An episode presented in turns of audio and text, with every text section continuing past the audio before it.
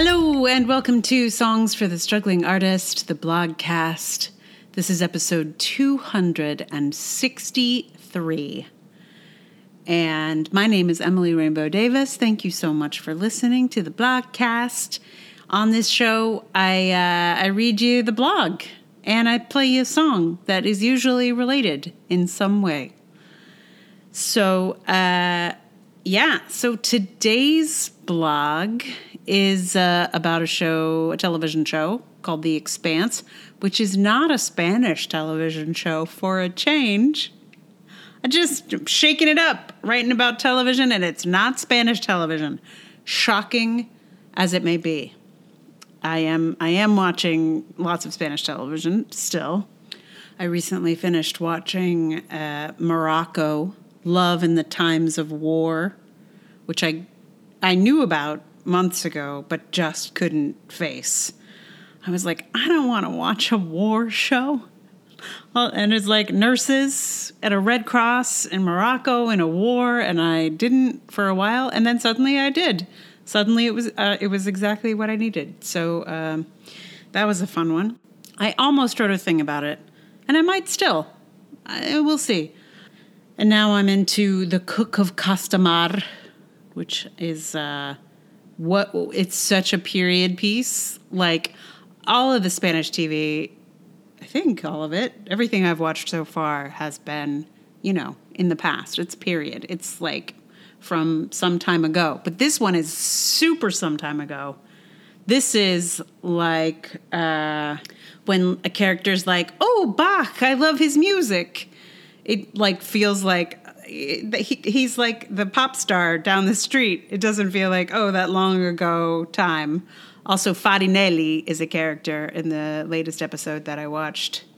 So, um, you know, it's, it's uh, when you have a, a, a castrato coming to visit the family, you know that the, that the story takes place a long time ago.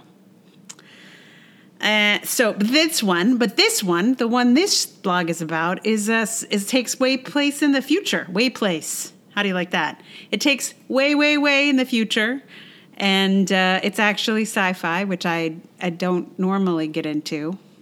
Um, but you know, I'd heard this show was really good, so gave it a try, and uh, there's some. I'll tell you about it. Here it is. It is called Actors Are Not So Replaceable. We were watching the fourth season of The Expanse, a show that takes place in the future where a lot of stuff happens in space. We call it space stress, as in, you up for watching some space stress? The woman in charge of Earth was on a space shuttle, talking with a man who seemed to be an advisor of some sort, maybe a vice president or secretary of education. Who's that guy? We asked, since we'd never seen him before.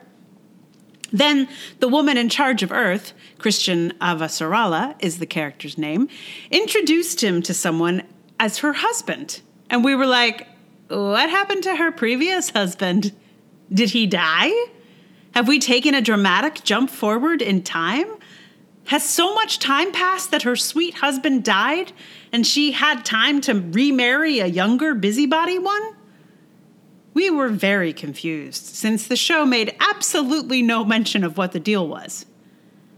It took looking up both the actors on IMDb and eventually finding an article about it to understand that they meant this guy to be the same character as the one before. He had the same name, the same backstory, it was supposed to be the same guy. They were pulling a thing that they do on soap operas where they just change actors without any reference to it. So one day, in the 80s, just for example, you could be watching the soap opera Santa Barbara, for example, because you really like Robin Wright's performance. And then, for example, suddenly her character has someone else's face. Yes, this happened. Yes, I'm glad she went on to do cooler things, but my middle school self is still mad about the sudden switch. In the case of The Expanse, this switcheroo happened because they'd been canceled on one network. And before they got picked up by Amazon, the actor playing the husband had another gig. and was therefore unavailable. A challenge, for sure. But there are a myriad of other solutions to this problem. Why did they think it was better to try and fool us? The second guy appears to be at least 20 years younger than the first one.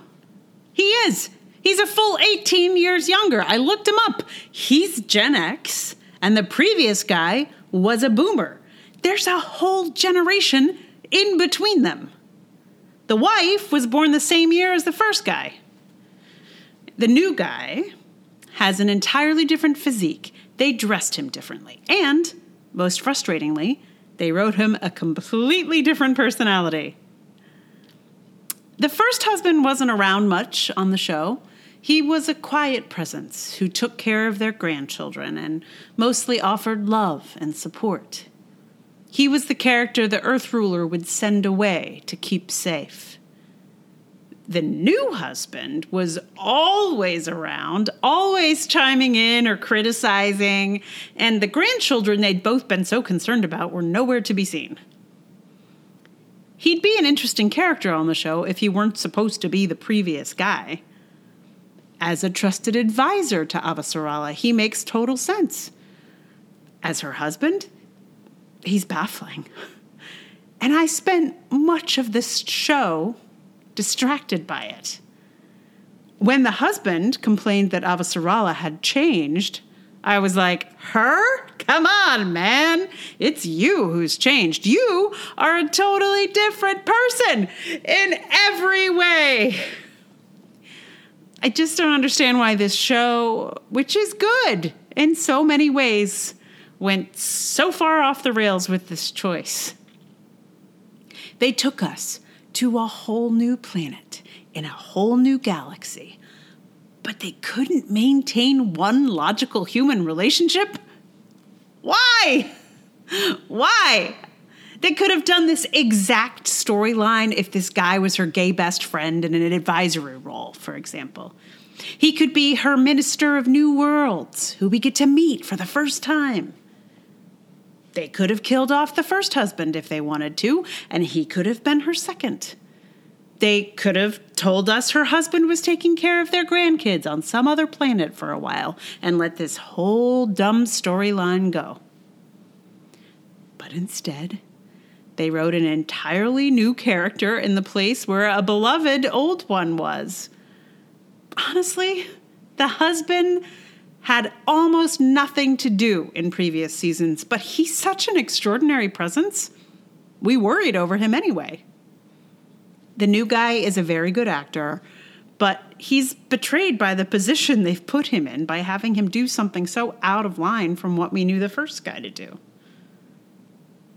This show doesn't do a great job of writing dialogue for personal relationships whenever the characters try to have a meaningful talk that isn't about space or interplanetary politics, it tends to get hilariously cliched and clumsy. Seeing how they seem to think one human can be exchanged with another without any hiccups helps me understand why those personal chats aren't as good as the rest of the show.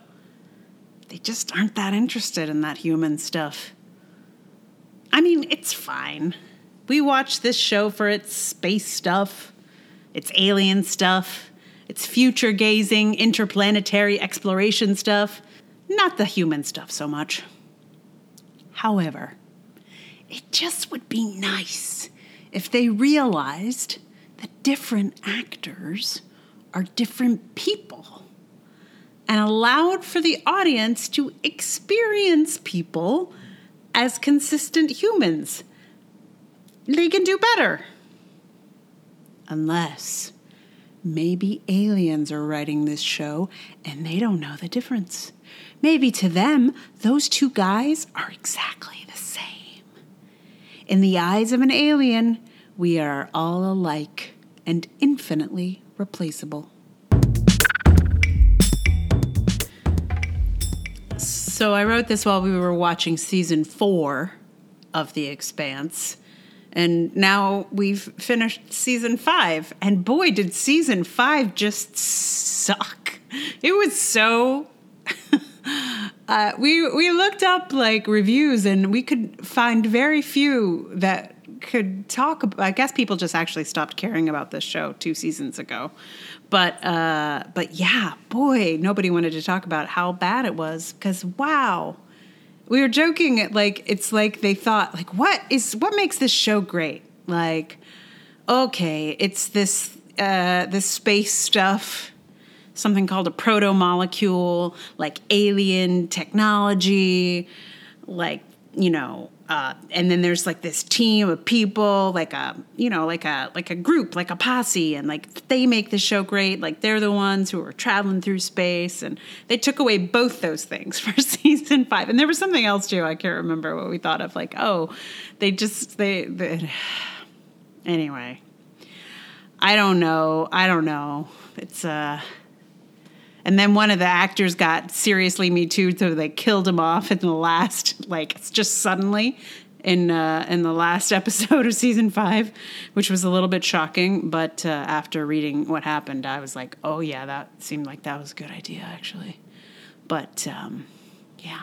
Anyway, I, if you're gonna watch The Expanse, I would say just you can just s- skip season five if you if you if you're feeling I mean, if you really if you're really into it, then probably it's not going to stop you. Um, but woof. Uh, anyway, uh, the replacing of actors does you know get right under my skin as a sometime actor myself. Come on. anyway, a whole generation between them. Come on. So, uh, uh what what song will I give you inspired by this situation. And uh, I tried to think about songs about like identity and who is that person? And uh, Who's That Girl by Madonna came to mind. Even though this character is not a girl, uh, I feel that the second husband, he just seemed very gay. And there is absolutely nothing wrong with having a gay husband, uh, especially if you're gay. But if you're a, a, lady and you have a husband who's gay, that it's just like a different thing than the previous guy. It's a it's a different vibe entirely. But it did make for a lot of jokes for us because like he'd be like, "Oh, I have to go do something," and we're like, "Oh, he's got to go to the club to see his boyfriend." Uh, so so I picked a Madonna song because uh, the the the gay husband that I have in my mind definitely also he's Gen X right so of course he loves Madonna. So I'm gone with Who's That Girl in a kind of a camp uh, nod to the gay husband on The Expanse. The other thing about this song that I find interesting once I sort of got into it is that uh, I was a real Madonna head. I don't know what you call a, a Madonna kid. A real, I was a real fan of Madonna as a as a kid, as a middle school person, and I really thought that that period of my life was like really long, like years and years and years and years. And what I realized in learning Who's That Girl is that by the time Who's That Girl came out, I was no longer a huge Madonna fan because I did not have the album. I did not really know this song very well. Like, I, I can, I can, I can sing you every track from like a Virgin, but like, who's that girl soundtrack? Mm-mm. I didn't even, I didn't even have it, and it was 1987. And if you'd asked me, oh, when did you stop, you know, like paying attention to Madonna? I would have said 1989, maybe 90, something like that. But no, turns out that my Madonna years were pretty much just middle school. so that was a very weird kind of reckoning with time for me. Uh, yeah, I just I I was over Madonna by the time this song came out, and that was 1987. So um, so yeah, I had to like really learn it because I I I hadn't paid that much attention to it at the time. Pretty much could only remember the the hook, which is not even really a hook, I guess. The the the refrain, the title phrase was all I all I could like pull up out of my memory. But I've learned it now for you, and I'm going to play it on the ukulele. And uh, thank you for listening. Um, if you like the podcast, tell someone about it. Like, review, subscribe, all the things. If you would like to support it with your dollars, we have patreon.com slash Emily R. Davis. There's also Ko-fi and PayPal. All those links are in the show notes. All support is much appreciated, especially your ears listening to the podcast. So thank you for sticking with me. And uh, I hope that you enjoy Madonna's Who's That Girl?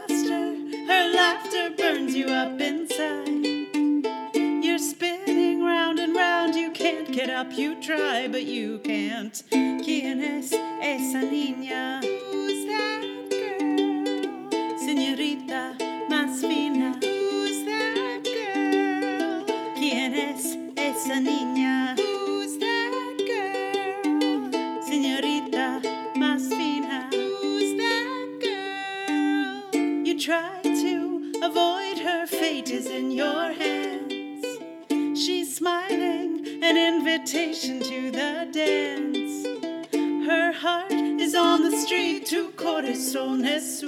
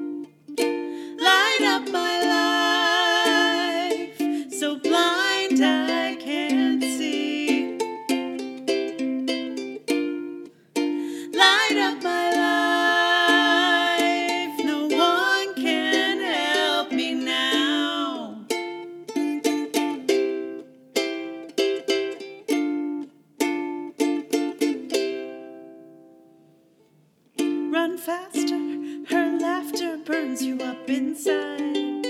He's spinning round and round, you can't get up, you try, but you can't. ¿Quién es